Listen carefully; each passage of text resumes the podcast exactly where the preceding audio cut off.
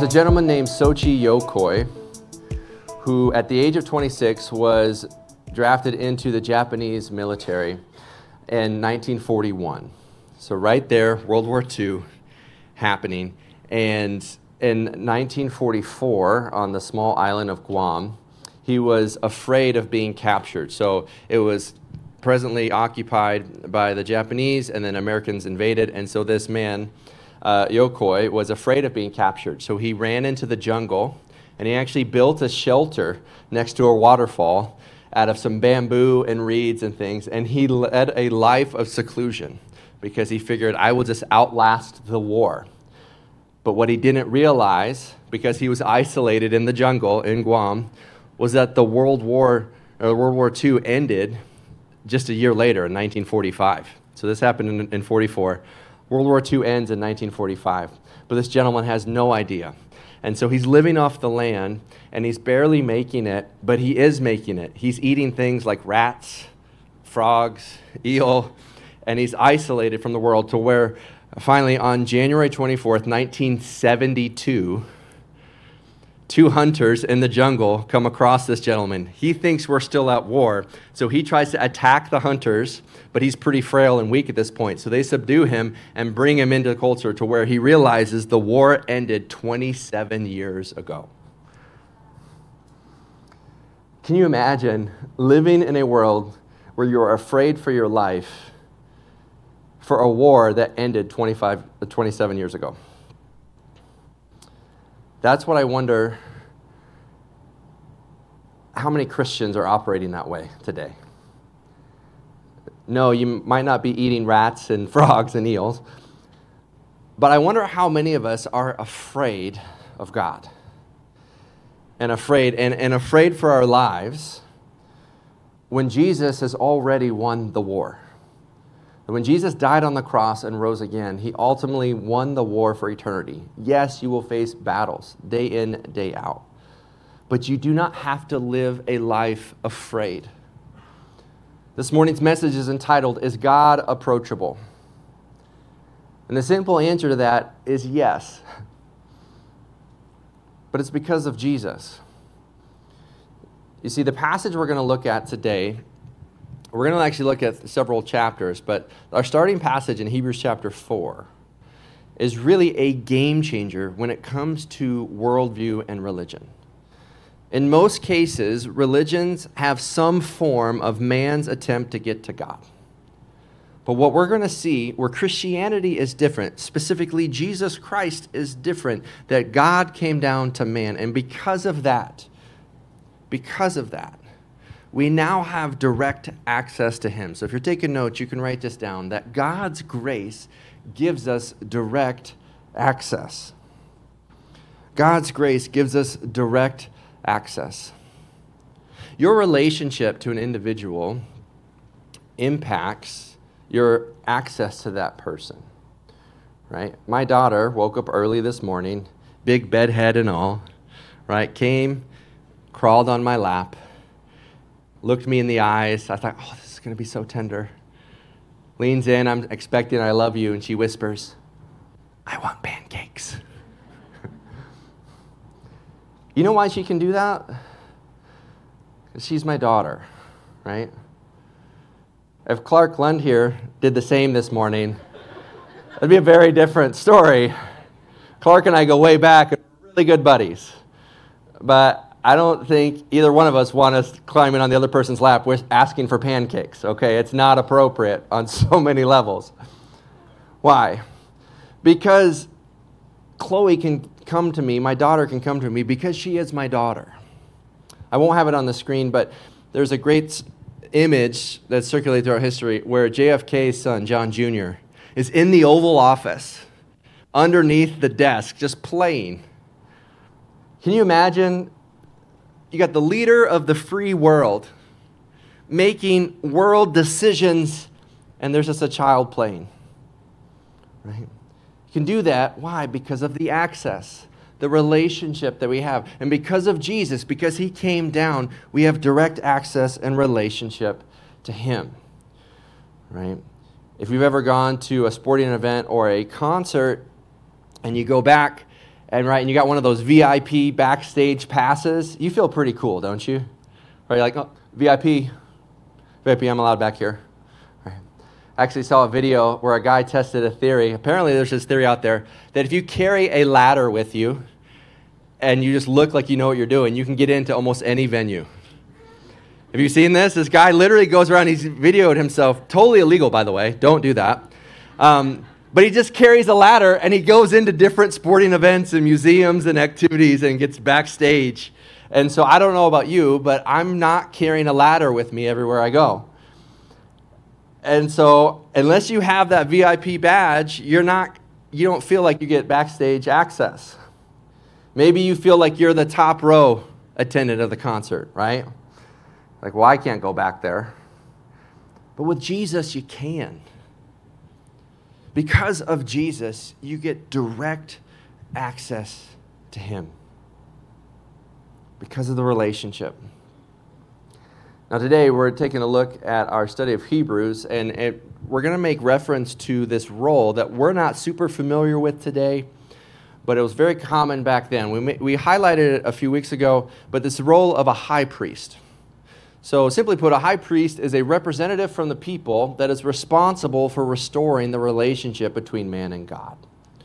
So, in the Old Testament, there was a series of things where people would sin, they would fall short, they would make mistakes, but you have a just God. So, you don't have a God that just says, okay, yeah, you're fine, clean slate. As a symbolic gesture of the sacrifice needed for the forgiveness of sins, they would sacrifice animals but it was never sufficient, so it was a continued process.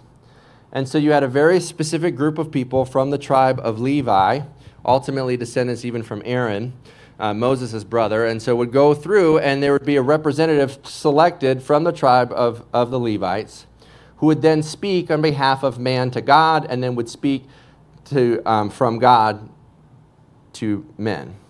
And so you'd have somebody interceding for you somebody making reservations for you and having a conversation back and forth, right? If you wouldn't necessarily do this at home, right? If, if your spouse came up to you and said, Hey, what do you want for dinner tonight? You don't respond and say, Well, have your people call my people. And maybe I can get, you know, maybe you can get on my calendar. Like that would not go over well. Again, relationship impacts access. I mean, maybe you experience that with teenagers, I don't know, but where they feel like they don't necessarily want you anymore. But, you know, it, it, it's okay. It's a learning process, right? And so you have this relationship back and forth. Now, with the high priest of the Jewish people would then represent, take on the sins of the people and then offer a sacrifice uh, to God. But they had to continually go back, and the high priest would get replaced, and it would continue on this continued process. Now, why share that? Because Jesus is the great high priest. That's what we're going to read today. That after Jesus, you don't see this, these high priests and this practice continue. In fact, when Jesus died on the cross, the veil, the actual physical curtain that separated in the temple, in the tabernacle, from the Holy of Holies, where the high priest would only go once a year, literally tore in two, giving believers access to God. And then the temple would ultimately get destroyed around 70 AD and really not get rebuilt as it was in previous times. And for, for Christians, that is because you became the temple. That if you believe in Jesus Christ as Lord and as Savior, that the Holy Spirit comes into your life, and now you are the temple. And that you can go directly to God Himself because he is the great high priest. Now, what does a high priest do? We're going to see three things here from Hebrews chapter 4, verses 14 to 16. Let's read this together. Since then, we have a great high priest who has passed through the heavens, Jesus, the Son of God. Let us hold fast to our confession. For we do not have a high priest who is unable to sympathize with our weaknesses, but one who in every respect has been tempted as we are, yet without sin.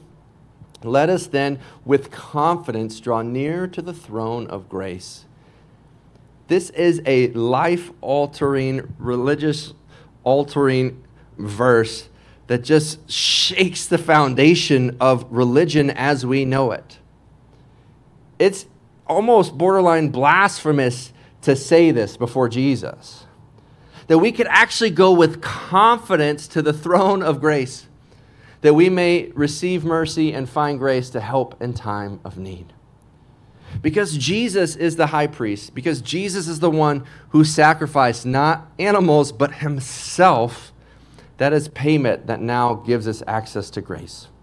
Grace is receiving something that you don't deserve. Mercy is not receiving something that you do reserve in a negative sense. So when you receive the grace and mercy from Jesus, you are not receiving the punishment, but rather you're receiving forgiveness and blessing.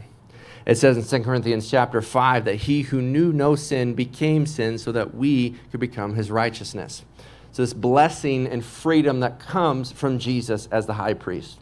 From this passage, we see three things in Jesus, or three roles of Jesus as a high priest. Number one, in verse 14, Jesus offers salvation. That when you believe that Jesus is Lord and Jesus is Savior, it says that you will be saved. It's not that Jesus is a way, but Jesus is the way, and that he offers salvation. But secondly, in verse 15, Jesus also offers sympathy, that he cares for you. My youngest, she loves animals, you know, kittens, puppies, right? It's all, it's cute. I remember we were walking along the sidewalk one night, and she goes, Aw, a bug. I was like, oh man, that turned quickly. Why? Because it's a bug. Sorry for if there's any bug lovers out there, but if you see a mosquito or a fly or something, it's common for us to smack it. if for nothing else than to get away from the TV when you're trying to watch that sporting event or movie. You know what I'm talking about? The one bug that hovers in front of the screen, and as soon as you get up and then it disappears, you sit back down and then it comes back on the screen. You know what I'm talking about? It's like, ah. Oh. Or you're trying to have a conversation with somebody and you got one fly that just circles your head. You know, you know what I'm talking about. If not, maybe you are the fly. No, just kidding. Um, annoying someone. And so, why why do we experience that with bugs? It's like, oh, it's so annoying because they're tiny and in our minds they're insignificant. Why doesn't God smash us like the insignificant little bugs that we are in reality? God created the universe, spoke it into existence, sustaining every moment across the galaxy and then we're just like, God, God, God, God, God, can you do this for me? God, can I have this? God, can I have this? Like, he should smack us down like the little mosquitoes that we are, but he doesn't. Why? Because we are his children and we are loved, and he came down to earth, live the life that we've lived, experienced every trial and temptation did not sin, and died on the cross and rose again. So that when he looks at you, he actually looks at you with sympathy. He loves us. So when you hurt, God hurts. When you struggle, God can go, I know. I get it. I get it. So Jesus offers salvation. Secondly, Jesus offers sympathy. But then third, he offers strength. We have this divine invitation to go directly to the throne of grace in our time of need. What does that mean for us? It means that the grace of Jesus is greater than every trial and temptation you might face this week. Are you battling a health issue? Do you have a financial scare? Do you have this sin or this addiction, this shame, this guilt weighing you down? Whether it's the worries of the world or a loved one, or the self doubt or the pain and the struggle that you're dealing within, whatever it is that you are walking through, God's grace is available to you and is bigger and greater than your struggle. We continue on reading Hebrews chapter 5. says, For every high priest chosen from among men is appointed to act on behalf of men in relation to God, to offer gifts and sacrifices for sin. So he's describing this picture of what a high priest is supposed to do. Now, for time's sake, we're not going to read all of chapter 5, but in verse 8, talks about how Jesus was obedient through suffering, that he gives us eternal salvation in verse 9. And then I love verse 11, though. I will read you verse 11. It says, I have much to say to this, but it's hard to explain because you've become dull of hearing. That's such a pastoral thing to say. Hey, I want to go deeper, but you're not going to listen to me anyway. And then he continues on and he says, Look, I want to give you like mature foods, adult foods, right? And you're sitting here with milk. Right? And the reason for that is that you've not embraced this truth of grace and faith and matured in your obedience. And he challenges people in, in verses 11 through uh, chapter 6, verse 12, to grow in your faith and to stop eating baby food. Right? I want you to be strong. I want you to grow. I want you to fight. But we got to grow up. but it starts with this idea of grace and understanding what it really means. Can you imagine if you show up to work tomorrow and it's lunchtime and in the work conference room, everyone pulls out their meals and you pull out a little baby food jar? you get some looks, you know? Like you're sitting here with like little vegetable puree, just like, oh, it's lunch. And if you have littles at home, you know that that food tastes awful. The applesauce ones are delicious, but anyway, uh, but the fruit, veggies ones are less like, ugh. Why do we feed them to babies? Well, because they need it and they can't handle, they can't chew yet, they can't handle bigger things. And so the writer is like, look, I know these are difficult concepts, but I want you to get it. And it starts with the grace of God. And then verses 13 to 20, he shares where that grace of God really comes from, that it's anchored in the promise of God. And it actually gives us an anchor for our soul. And so next week, next Sunday, we're going to come back and take a look specifically at that promise found in chapter 6. So I invite you to join us. But for right now, just know that we have an anchor for our soul found in the promises of God. And so then we get to this chapter 7. And I, if I was writing commentary, I would entitle it simply, What the Melchizedek. Because there's this guy who seemingly out of nowhere, all of a sudden the writer says, Oh, yeah, remember this guy. Now, Melchizedek doesn't really get talked about in church. And it's probably for good reason. He's only mentioned three times in the Bible. Like, you're not going to see that in a trending name for baby names, right? Like if, if my wife and I ended up with a fourth child, I don't think we'd have like Jackson, Carter, Chloe, and Melchizedek, right? Like it's not a very common name. And it wasn't even a common name back then, but this mysterious character was highlighted in Scripture because Melchizedek is seen as a type of Christ. He's a type of Christ. So, a type of Christ is a character that foreshadows the meaning and the power of who Jesus is in the New Testament. Similar to if you think about a movie that puts in little breadcrumbs of little hints of things that don't make sense, but then when the big reveal happens, you can look back and see, oh, that was the plan the whole time. That's what Jesus is doing in the Old Testament. So sometimes there are characters, for example, uh, Joseph in Genesis is a type of Jesus. He is betrayed by his own.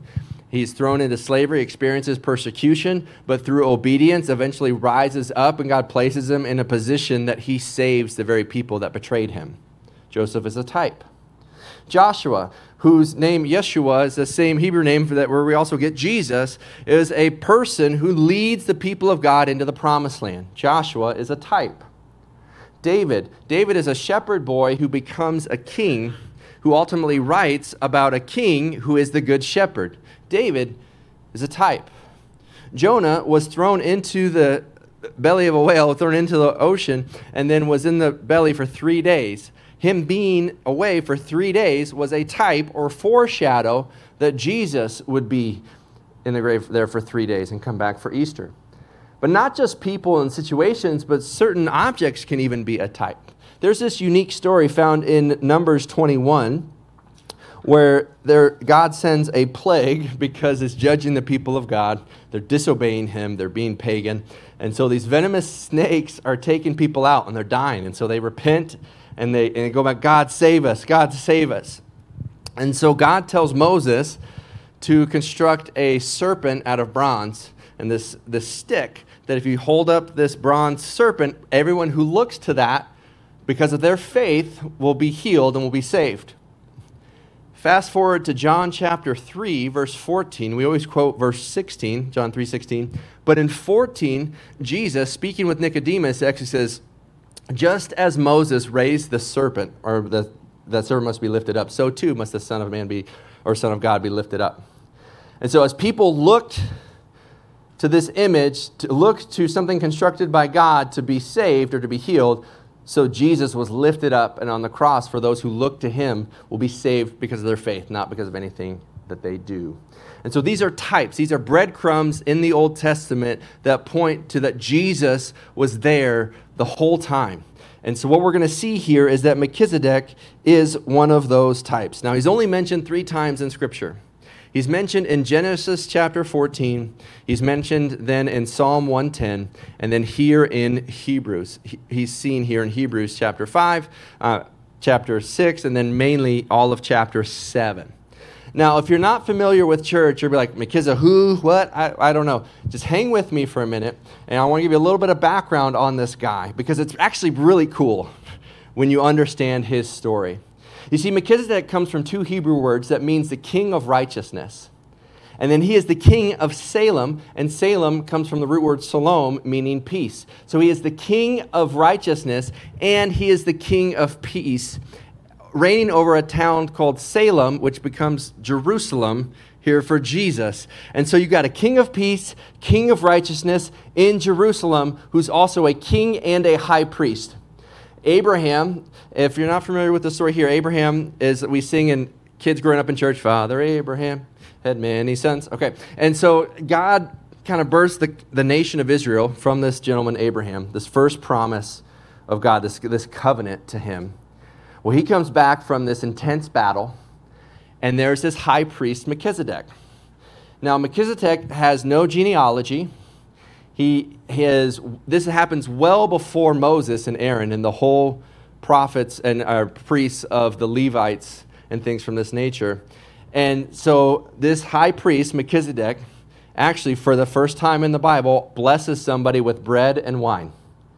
So, foreshadows to the Passover and to communion. First time in Scripture it's used. Then receives a tithe from Abraham. So again, this is before Moses. So the first time the tithe is used and generosity is used in that way. And then blesses him from being the high priest of the Most High God.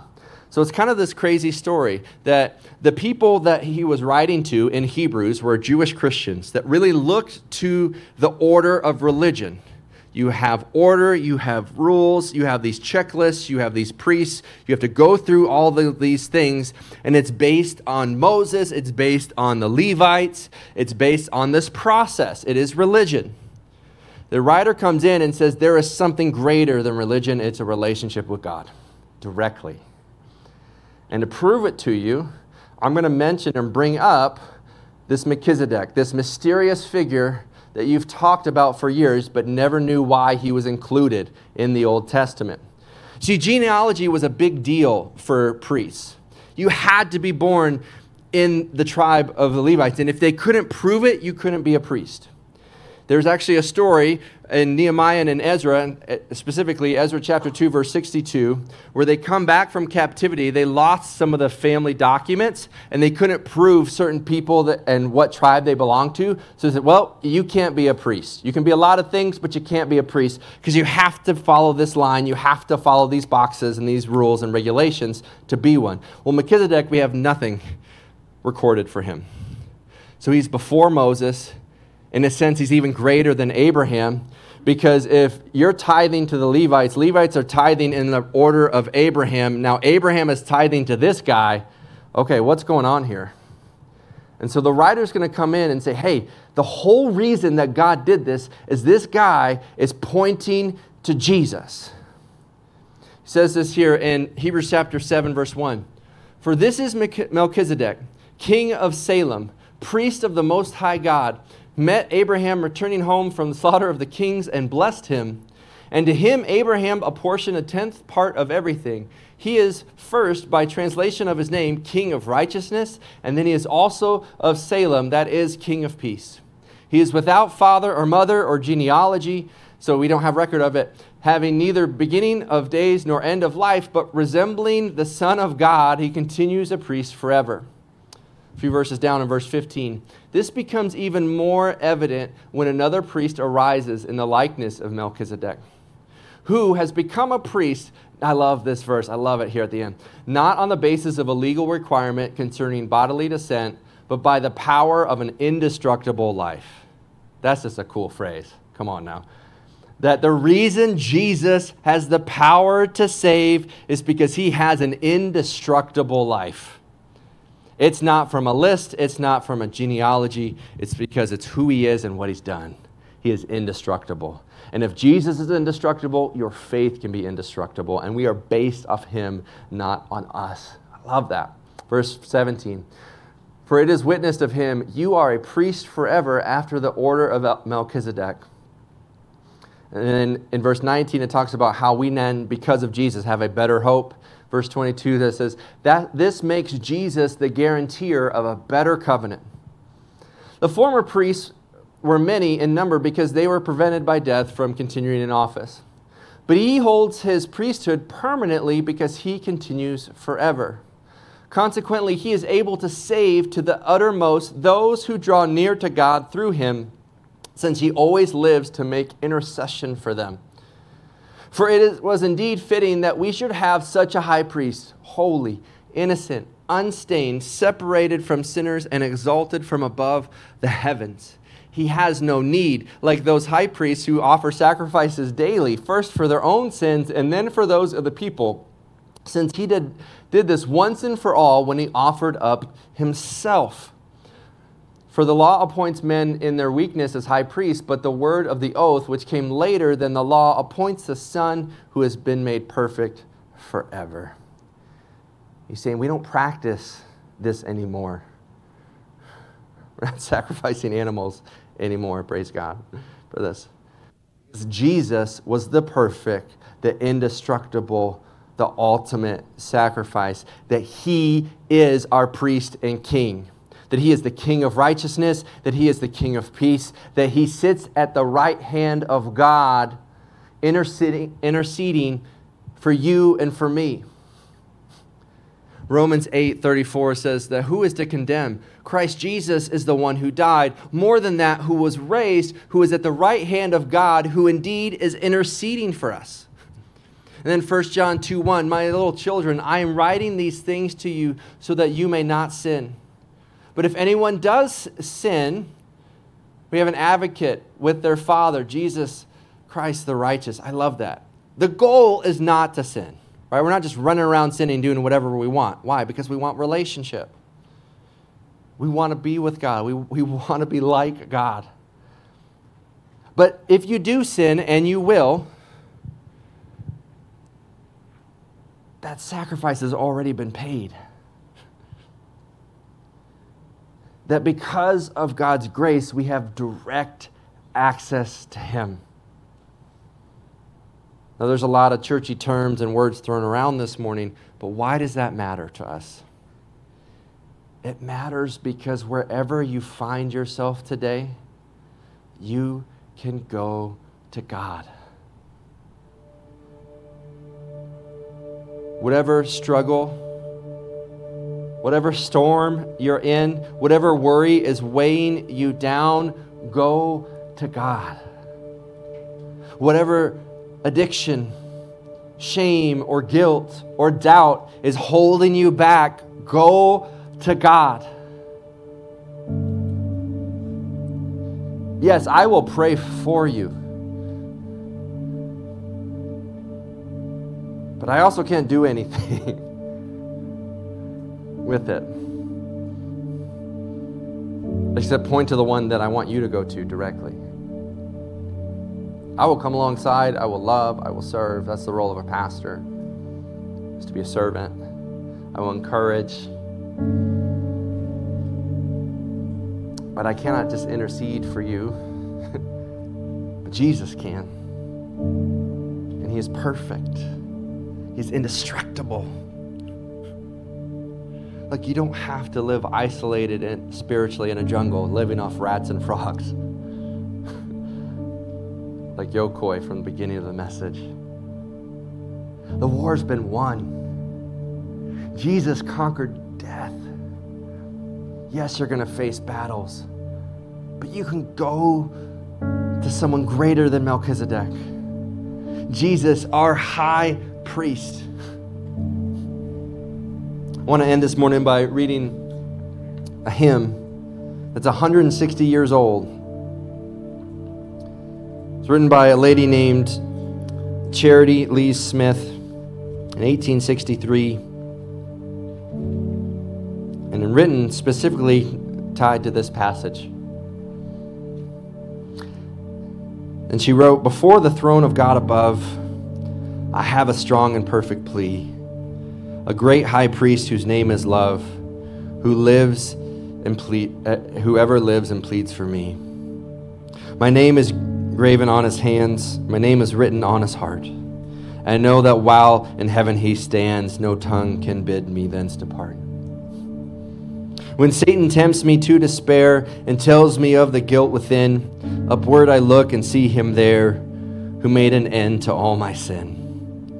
Because the sinless Savior died, my sinful soul is counted free.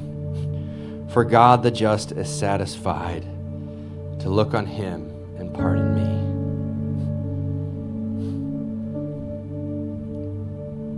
I don't know what you're walking through, but I want you to know that God's grace is good and it's here.